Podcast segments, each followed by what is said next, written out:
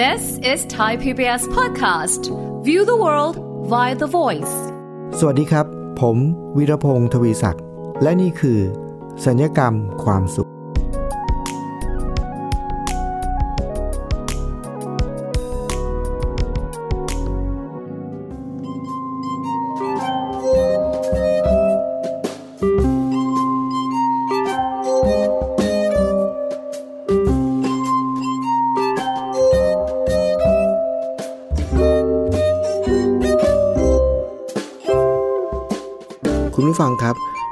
ช่วง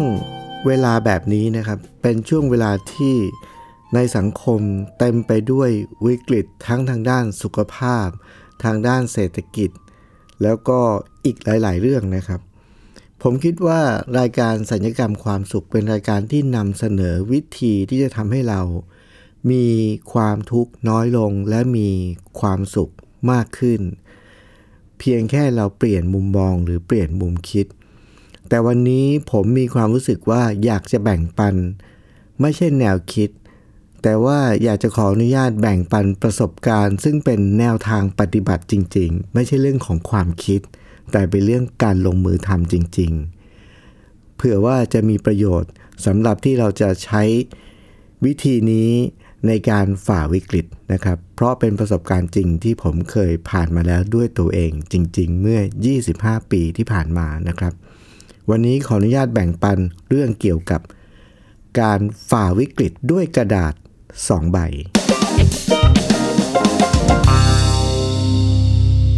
ในช่วงวิกฤตแบบนี้เนี่ยนะครับ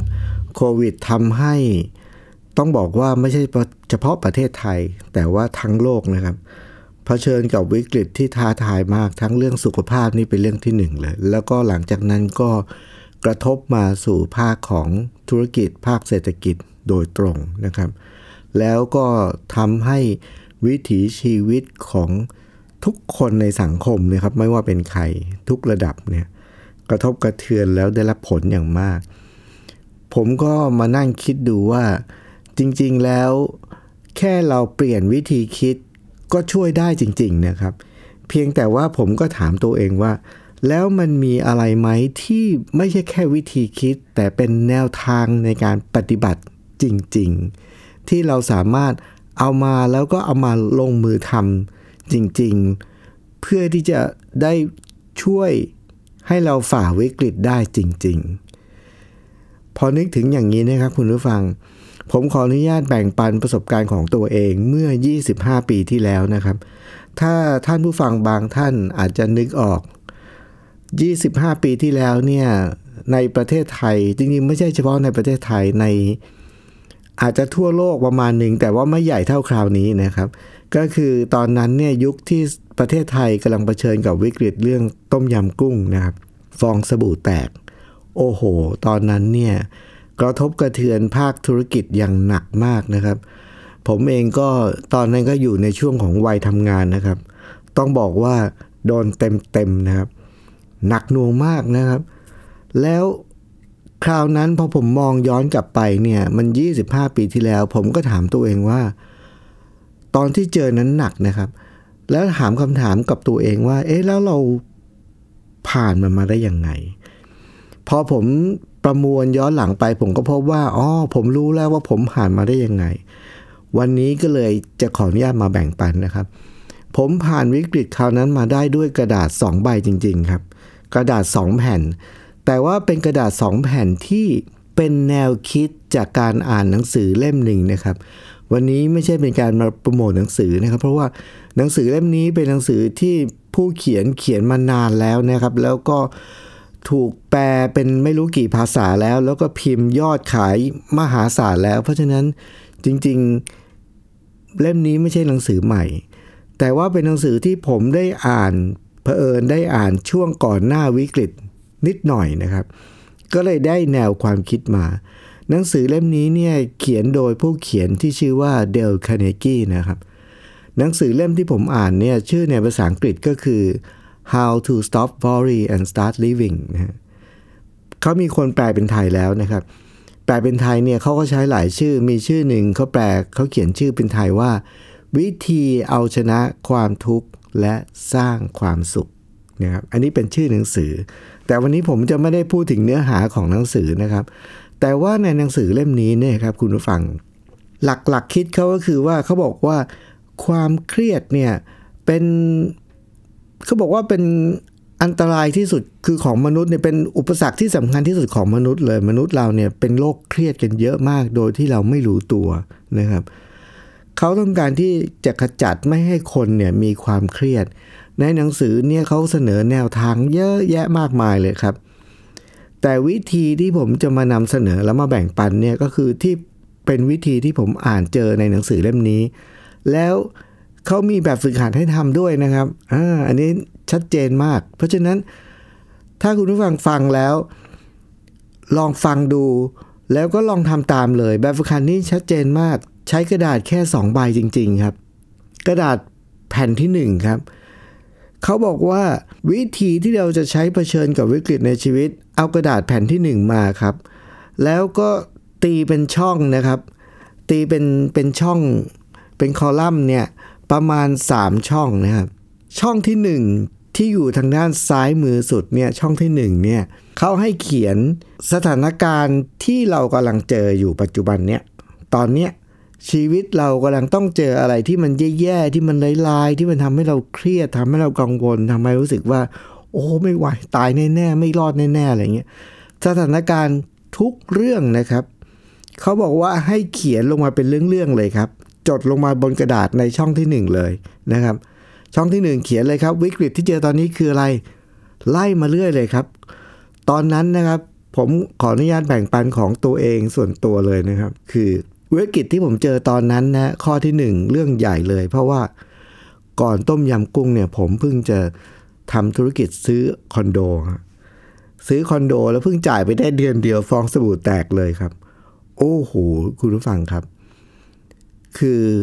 จ่ายไปได้แค่เดือนเดียว แล้วก็ไม่มีจ่ายอีกเลยนะตอนนั้น ซึ่งเป็นเรื่องใหญ่มากแล้วเราเพิ่งเริ่มทำธุรกิจ เพราะฉะนั้นของผมอันที่หนึ่งคือคอนโดเลยครับ ของคุณฟังอาจจะเป็นอะไรครับ ซื้อบ้านค่าเช่าบ้าน หรืออะไรก็ตามทีนะของผมเรื่องที่สองครับวิกฤตเรื่องที่สองก็คือ ตอนนั้นเนี่ยผมก็ทำงานแล้วก็ซื้อรถมาคันหนึ่ง แต่ว่ารถเนี่ยก็ผ่อนไปก็เกือบจะหมดแล้วล่ะ อีกไม่กี่เดือนหรอก แต่ว่าพอฟองสบู่แตกนี้ก็คือรถก็ไม่ได้จ่ายมาหลายเดือนแล้วเหมือนกันครับ คอนโดก็ไม่ได้จ่ายหลายเดือน รถก็ไม่ได้จ่ายมาหลายเดือนครับ เขียนลงไปครับ มีอะไรเขียนลงไปเลยครับ บ้าน รถเป็นภาระ ต่อมามีอะไรอีกครับ ไอคอนโดที่ทำออฟฟิศครับ คุณผู้ฟังครับ ค่าไฟก็ไม่ได้จ่ายครับ ค่าไฟก็ไม่ได้จ่าย เขียนลงไปครับ ตอนนั้นเนื่องจากว่ารายได้เป็นศูนย์ครับ รายได้เป็นศูนย์ งานที่มีหายหมดครับ ส่วนงานที่ทำไปแล้วก็เก็บตังค์ไม่ได้ครับ เพราะฉะนั้นต้องบอกก่อนเลยว่าสถานการณ์มันใกล้เคียงกับตอนนี้มากนะครับ รายได้เป็นศูนย์แต่รายจ่ายยังมีอยู่มหาศาลนะครับค่าอะไรบ้างค่าคอนโด ค่ารถนะฮะยังมีอะไรอีกครับ สมัยก่อนนี่ค่าโทรศัพท์รายเดือนเนี่ยแพงมากไม่เหมือนสมัยนี้นะครับ สมัยก่อนนู้นไม่ใช่แบบเหมาจ่ายรายเดือน 4 5 0 0 สมัยก่อนนี่ใช้ตามนาทีจริง ค่าโทรศัพท์เดือนหนึ่งเป็นแบบ เป็นหลายพันนะครับ ค่าโทรศัพท์นะฮะอันนี้เฉพาะที่เป็นรายจ่ายเลยนะครับ ค่าบ้านค่ารถค่าโทรศัพท์ ค่าน้ำมันนะฮะค่าอะไรอีกนี่สินที่จะต้องจ่ายโอ้โห คุณผู้ฟังครับ ในช่องที่หนึ่งนี้เขียนลงมาให้หมดครับ มีวิกฤตอะไรเกิดขึ้นตอนนี้ เขียนลงมาทุกเรื่องครับ เขียนลงมาเสร็จหลังจากนั้นไปต่อครับ ในช่องที่สองครับ ในช่องที่สองถัดมาเนี่ยเขาบอกว่าให้เขียนลงไปว่า ในบรรทัดที่ตรงกับวิกฤตแต่ละข้อนะครับช่องช่องที่หนึ่งเป็นวิกฤตที่เราเจอตอนนี้ ทุกเรื่องช่องที่สองให้เขียนอธิบายครับว่า วิกฤตที่เราเจอแต่ละเรื่องนั้นเนี่ยณวันนี้เราทำอะไรได้บ้าง เราทำอะไรกับมันได้บ้าง วิกฤตที่เจอทุกเรื่องนะฮะง่ายๆเลยเราทำอะไรกับมันได้บ้าง ยกตัวอย่างเช่น สมมุติว่าถ้าตอนนี้ใครที่แบบว่าจะต้องจ่ายค่าบ้านผ่อนธนาคารอยู่เดือนละเท่าไหร่ก็ได้นะครับ หรือเป็นค่าเช่าก็ได้แล้วเราไม่ได้จ่ายมาหลายเดือนแล้วอะไรเงี้ยช่องที่บอกว่าช่องที่สองที่บอกว่า ในเรื่องนั้นเราทำอะไรกับมันได้บ้าง มันมี หนทางหลายหนทางครับ ให้เขียนลงมาหมดเลยครับ ว่าเราทำอะไรกับมันได้บ้าง ยกตัวอย่างเช่น ถ้าเป็นบอกค่าบ้าน เราทำอะไรได้บ้างครับ เราไม่มีจ่ายครับ ตอนนี้เราไม่ได้จ่ายเลยครับ แต่เราทำอะไรได้เขาบอกว่าออมีวิธีหนึ่งคือเราอาจจะโทรไปคุยกับธนาคารเลยนะครับ โทรไปคุยกับธนาคารเลย หรือถ้าเราเช่าบ้านอยู่ โทรไปคุยกับเจ้าของบ้านเลย หรือถ้าเราเป็นหนี้อยู่เราจะต้องจ่ายหนี้ใครสักคนหนึ่งทุกเดือนทุกเดือน สิ่งที่เราทำได้ตอนนี้คือ เราไม่มีเงินจะจ่ายแล้วเนี่ย เราทำอะไรได้ โทรไปหาเขาก่อน โทรไปคุยกับเขาก่อน อย่างเงี้ยเป็นต้นนะครับ หรือเรื่องรถพูดง่ายว่าเราสามารถทำอะไรได้ เขาแนะนำว่า พอเราเขียนว่าเรื่องนี้เราสามารถทำอะไรได้นะครับ เขาบอกว่าให้เราลงมือทำเท่าที่เราสามารถ ทำทีครับ ลงมือทำทันที ประเด็นก็คืออะไรรู้ไหมครับคุณผู้ฟัง คนเราส่วนใหญ่สมมุติผมจะยกตัวอย่างเรื่องใหญ่ๆนะเรื่องบ้านเนี่ย ถ้าเราซื้อบ้านหรือเราเช่าบ้านอยู่ แล้วเราไม่มีเงินจ่ายเขาหลายเดือนแล้วเนี่ย พอเราบอกเราทำอะไรได้บ้าง ก็โทรคุยกับธนาคาร โดยปกติคนเราจะเป็นอย่างนี้ครับ พอจะโทรคุยกับธนาคารเราก็ไม่กล้าโทร เพราะเราก็คิดว่า โทรไปก็ไม่เห็นมีประโยชน์อะไรเลย เขาก็คงจะอย่างนั้นอย่างนี้คือเราก็คิดของเราเองเออเองมโนเองนี่นะ แล้วเราก็เลยไม่โทรครับ เราไม่โทรประเด็นก็คือในเรื่องนี้เนี่ยมีเพื่อนที่เป็นโค้ชทางด้านการเงินเขาบอกว่า ถ้าเราทำอะไรได้ขอให้ทำครับ โทรไปคุยกับธนาคาร เราอย่าไปคิดเองเออเองว่าเขาคงจะไม่เขาคงจะ ช่วยอะไรไม่ได้เขาคงจะเราอย่าไปคิดเองครับ หน้าที่เราคือโทรเราโทรไปครับ ส่วนหน้าที่พิจารณาและตัดสินใจเป็นหน้าที่ของเขาครับ เป็นหน้าที่ของเขา แต่ประเด็นคือ เราทำอะไรได้เราทำครับ เราโทรได้เราโทรครับ แต่ว่าเขาตัดสินใจยังไงแล้วค่อยว่ากัน คราวนี้ประเด็นคือพอเราคิดว่าเราคิดแทนเขา เราก็เลยไม่โทร พอเราไม่โทรจริง ๆ เราก็เลยไม่รู้ว่าผลเกิดอะไรขึ้นนะครับ เราก็จะวนอยู่ในอ่างนะครับ เรื่องนี้ก็จะวนอยู่เงี้ยวนไม่ไปไหนนะครับ แต่ถ้าเราโทรแล้วสรุปมาว่ายังไง เราจะได้ไปต่อได้ครับ และเราจะได้ไม่วน หรือเรื่องรถเรื่องอะไรก็ตามทีเนี่ยเราทำอะไรได้เราทำครับ เรื่องค่าใช้จ่ายบางอย่าง เช่น ค่าโทรศัพท์ ถ้าเราไม่มีจริง ๆทำไง เราลดรายจ่ายได้ไหมปิดเบอร์เลยสมมตินะเราก็ลดรายจ่ายไปได้อย่างนี้เป็นต้น หรือเรื่องรถถ้าเราบอกว่ารถตอนนี้ถ้าเราก็งานก็ไม่ค่อยได้ใช้ เราก็เคลียร์เลย คืนเลยนะไม่ต้องไม่ต้องเสียดงเสียดายไม่ต้องอะไรทั้งสิ้นเลย อะไรที่เราทำได้ทำรายจ่ายไหนที่เรางดได้เราตัด อันนี้แค่ช่องที่สองเลยนะครับคุณผู้ฟัง ช่องที่หนึ่งครับกระดาษแผ่นแรกที่จะช่วยเราฝ่าวิกฤต ในช่องที่หนึ่งลิสต์รายการของวิกฤตที่เจอทั้งหมดลงมาครับ ทุกข้อครับ ผมกำลังพูดถึงช่องที่สองครับ ช่องที่สองคือวิกฤตในแต่ละข้อ เราสามารถทำอะไรได้ ลงมือทำทันทีครับ ตอนนี้คุณผู้ฟังครับ เราจะพักสักครู่หนึ่งแล้วเดี๋ยวเราไปต่อในช่องที่ 3 ครับ ช่วงนี้พักฟังเพลงสักครู่ครับ「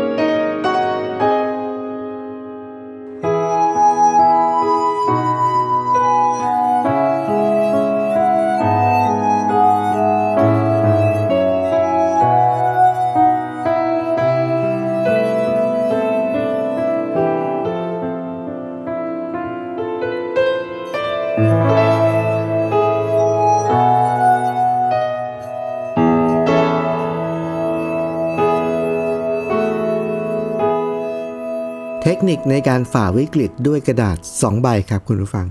ตอนนี้เรายังอยู่ที่ใบแรกอยู่นะครับ ใบแรกก็คือ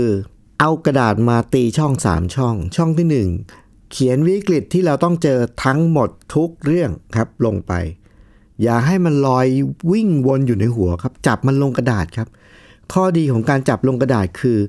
มันจะไม่วกวนแล้ววกไปวนมาครับมันจะอยู่ในกระดาษแล้วมันจะชัดเจน เรียงลำดับจากเรื่องใหญ่สุดไปเล็กสุดนะฮะ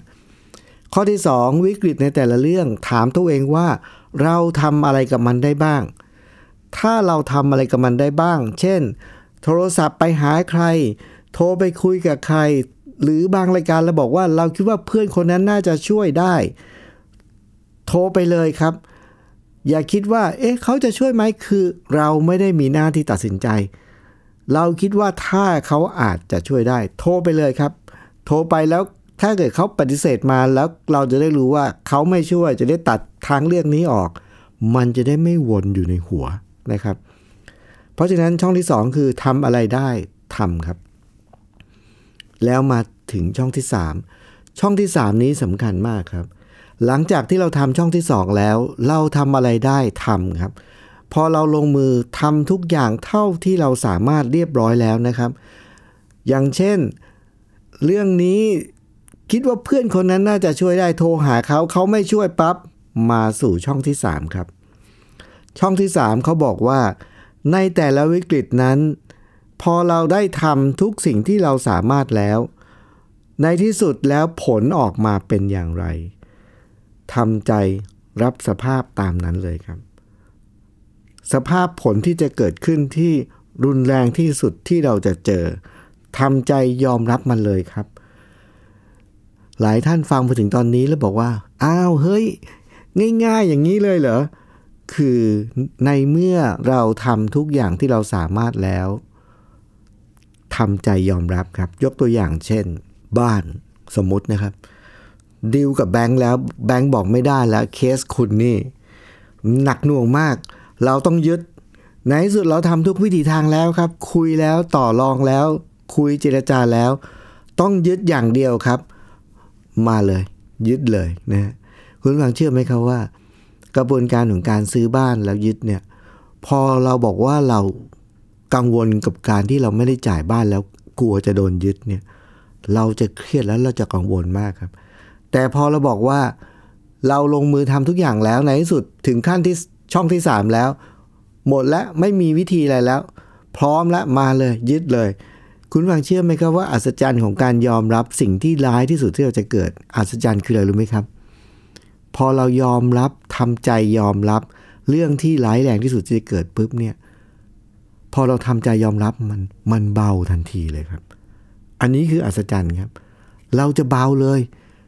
ถึงขั้นโดนยึดแล้วเนี่ย และพอเบาแล้วเนี่ยเราจะรู้ว่าจริง ๆ แล้วคุณผู้ฟังครับ สิ่งที่มันร้ายๆที่จะเกิดขึ้นกับเราจริงๆอะเอาเข้าจริงๆอะเรามักจะมโนไปมากกว่าความเป็นจริงเสมอ เพราะอะไรรู้ไหมครับ เพราะยกตัวอย่างเรื่องกรณีของการโดนยึดบ้านครับ ถ้าบอกแบงก์บอกโอเค คุณจะต้องโดนยึดบ้าน เชื่อไหมครับว่ากระบวนการในการที่ธนาคารจะดำเนินการเพื่อมายึดบ้านเราเนี่ย มันยังกินเวลาอีกหลายปีครับ มันยังกินเวลาอีกหลายปี แล้วเราพอเราทำใจเรียบร้อย เราไม่กังวลกับมันแล้วเนี่ย เอา้า ตอนนี้ภาระไปตกที่ใครรู้ไหมครับ ไปตกที่ธนาคารครับ ไปตกที่ธนาคารครับ เพราะเขาต้องดำเนินเรื่องในการยึดซึ่งเป็นภาระของเขาหมดเลยนะตอนนี้อันนี้เป็นเรื่องจริงนะครับ ประเด็นก็คือความอัศจรรย์ของการยอมรับ แต่ว่าเราต้อง ลงมือทำสิ่งที่เราสามารถก่อนนะครับ พอเราลงมือทำสิ่งที่เราสามารถทำเต็มที่แล้ว ยอมรับผลที่จะเกิดขึ้น ตัวเราจะเบาอย่างน่าอัศจรรย์ ง่ายๆแค่นี้เลยครับ หรือตอนนั้นนะครับผมบอกว่า รถที่เราผ่อนมานะครับผ่อนมาเสร็จแล้ว ถึงระยะหนึ่งเกือบจะหมดอยู่แล้วครับ แต่เราไม่มีตังค์ผ่อนแล้วครับ ไม่มีแล้วโดนธนโดนไฟแนนซ์มาทวงจี้จี้จี้จี้แล้วบอกว่า โอเค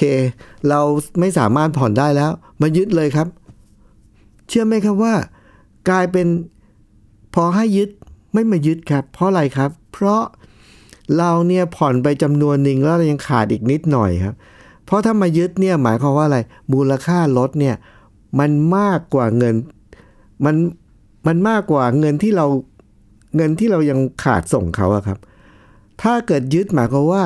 เขาเอารถไป เราไม่มีรถใช้ครับ แต่เราก็สามารถใช้รถสาธารณะได้ แต่ประเด็นคือพอเราไม่มีรถใช้เนี่ยไฟแนนซ์ต้องมีหน้าที่เอาเงินส่วนต่างมาให้เราด้วยนะครับเอา้ากลายเป็นข้อดีคือเราได้เงินสดมาจำนวนหนึ่งเพื่อมาเพื่อมาผ่อนคลายชีวิตอีกนะครับ อย่างนี้เป็นต้นนะครับ พอเราบอกว่ามาเลยมายึดไปเลยนะครับ เราตัดใจแล้ว ใช้รถสาธารณะแล้วอ้าวกลายเป็นไม่ยอมมายึดอีก เพราะว่าต้องมาจ่ายเงินเราอย่างนี้เป็นต้น เขาก็เลยผ่อนผันให้อย่างเงี้ยนะฮะหรือเรื่องบางเรื่อง ถ้าเราบอกว่าเรื่องนี้เราไม่มีทางแก้เลย สุดเลยเป็นคดี ถ้าเราบอกว่าโอเค ยอม มาเลยดำเนินการเรื่องคดีเลย พอเรายอมปุ๊บใจเราเบาทันทีครับ ใจเราเบาทันที แล้วพอกระบวนการมันดำเนินไปเนี่ย เราจะะเผชิญกับมันด้วยความไม่เครียดนะแล้วเวลาที่เราไม่เครียดเราจะเห็นช่องทางครับ อันนี้แค่กระดาษแผ่นแรกนะครับคุณผู้ฟัง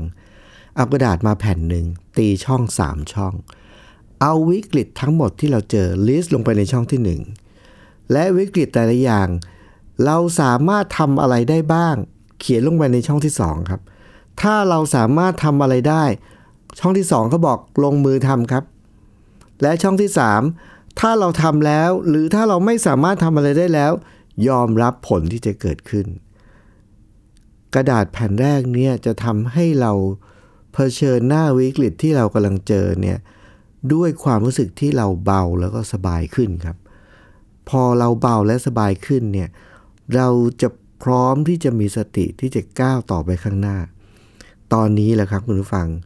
ในสภาวะที่เรานิ่งสงบไม่ปั่นป่วน ไม่สับสนโอลหม่านในชีวิตในภายในตัวเองเนี่ยใช้กระดาษแผ่นที่ 2 ครับ วิธีที่ผมใช้กระดาษแผ่นที่ 2 ตอนนั้นนะครับ คือ หลังจากที่ลิสต์วิกฤตแล้วทำอะไรได้ทำแล้ว อะไรทำไม่ได้ ยอมรับแล้วเนี่ยพอเรานิ่งกระดาษแผ่นที่ 2เขาบอกว่าให้เราเอากระดาษแผ่นที่ 2 มาแล้วเขียนว่า นับจากวันนี้ถ้าเราจะก้าวต่อไปข้างหน้า เรามีต้นทุนอะไรเหลือบ้างครับ ให้เขียนมาทั้งหมดเลยครับ โอ้ คุณฟังเชื่อไหมครับว่า ตอนที่เราเผชิญวิกฤตด้วยความสับสนโอลหม่านในความคิดปั่นป่วนด้วยความเครียดเนี่ย เราไม่เห็นเลยครับ สิ่งดีๆ ที่เรายังคงมีอยู่ครับ จริงๆ เรามีอยู่เยอะมาก แต่เราไม่เห็นครับ กระดาษแผ่นแรกมันทำให้เรานิ่ง แล้วเราได้เห็นว่าเรายังมีต้นทุนหรือมีอะไรดี ๆ เหลืออยู่ในชีวิต ลิสต์ลงไปในกระดาษแผ่นที่2ครับ กระดาษแผ่นที่ 2 ตอนนั้นเนี่ยผมเขียนทำให้ผมรู้เลยว่าผมมีอะไรดี ๆ เหลืออยู่เยอะมาก ผมมีความรู้ความสามารถในเรื่องดนตรี ผมเล่นดนตรีเป็น ผมชอบถ่ายภาพ ผมถ่ายภาพเป็น ผมโอ้เรามีความรู้ความสามารถเยอะมากครับคุณผู้ฟัง แต่ว่าต้นทุนนี้ไม่ได้หมายถึงเงินอย่างเดียวนะ เพราะว่าส่วนใหญ่เราจะพูดถึงเงินใช่ไหมครับต้นทุนผมผมบอกว่าเงิน ผมเขียนเลยว่าไม่มีครับตอนนั้นไม่มีครับ แต่ว่ามีความสามารถมีความรู้ครับ เขียนลงไปเลยครับ เรามีความชอบทำอะไรงานอดิเรกเขียนหมดทุกเรื่องครับ แล้วเขาแนะนำว่าให้เลือกมาหนึ่งเรื่องที่เราคิดว่ามีความเป็นไปได้สูงสุดแล้วลุยครับ คุณผู้ฟังครับ ช่วงนั้นเป็นช่วงที่ผมกำลังฝึกเล่นดนตรีพินแก้วด้วยตัวเองพอดี บนโต๊ะทำงานที่ว่างเปล่าไม่มีงานเนี่ยของผมตอนนั้นเนี่ยเต็มไปด้วยแก้วอะครับแล้วผมก็เล่นเล่นสนุกสนุกแล้วผมก็มานั่งลิสต์ความสามารถตัวเองเต็มไปหมดเลย แล้วดนตรีพินแก้ว ซึ่งกำลังฝึกเล่นตอนนั้นนะครับ เป็นหนึ่งในสิ่งที่ผมคิดว่าอันนี้มีความเป็นไปได้สูงสุด เพราะว่ามันน่าสนใจแล้วมันไม่ต้องลงทุนอะไรเพิ่ม ผมเลือกเอาพินแก้วครับนะตอนนั้น แล้วผมก็มุ่งมั่น ฝึกซ้อมพินแก้วจนกระทั่งประสบความสำเร็จ แล้วก็ไปออกทีวี แล้วก็พลิกชีวิตกลับมาด้วยพินแก้วครับ คุณผู้ฟังครับ วันนี้ผมคิดว่ามันเป็นไม่ใช่แค่เรื่องของความคิด แต่เป็นเรื่องที่เป็นทักษะเป็นวิธีปฏิบัติที่เป็นรูปธรรมจริง ๆ แน่นอนครับ สถานการณ์ตอนนี้ก็ไม่เหมือนตอนนั้น แล้วก็ชีวิตเราแต่ละคนก็ไม่มีใครเหมือนใครครับ เพียงแต่ว่าผมขออนุญาตแบ่งปันสิ่งที่ผมเจอมาจริงๆ เมื่อ 25 ปีมาแล้ว แล้วผมฝ่าวิกฤตด้วยกระดาษ 2 ใบนี้ครับ คุณฟังลองฟังดูถ้าสนใจนะครับ ลองฝึกปฏิบัติทำตามที่ผมบอกเลยครับ แต่ถ้าทำแล้วยังติดขัดมีปัญหานี่ก็ส่งข้อความมาสอบถามได้นะครับ ตามช่องทางของรายการนะครับ วันนี้รายการสัญญกรรมความสุขนะครับ ไม่ได้แบ่งปันแนวคิดไม่ได้แบ่งปันวิธีคิด แต่ขออนุญาตแบ่งปันประสบการณ์จริง ในการเผชิญวิกฤตเมื่อ 25 ปีที่แล้ว หวังว่าจะมีประโยชน์กับคุณผู้ฟังไม่มากก็น้อยนะครับ วันนี้ผมวีรพงศ์ทวิศักดิ์ต้องขอลาไปก่อนครับ สวัสดีครับ ติดตามรายการได้ที่ www.thaipbspodcast.com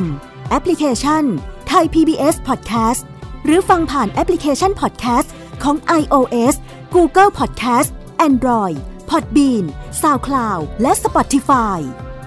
ติดตามความเคลื่อนไหวของรายการและแสดงความคิดเห็น โดยกดถูกใจ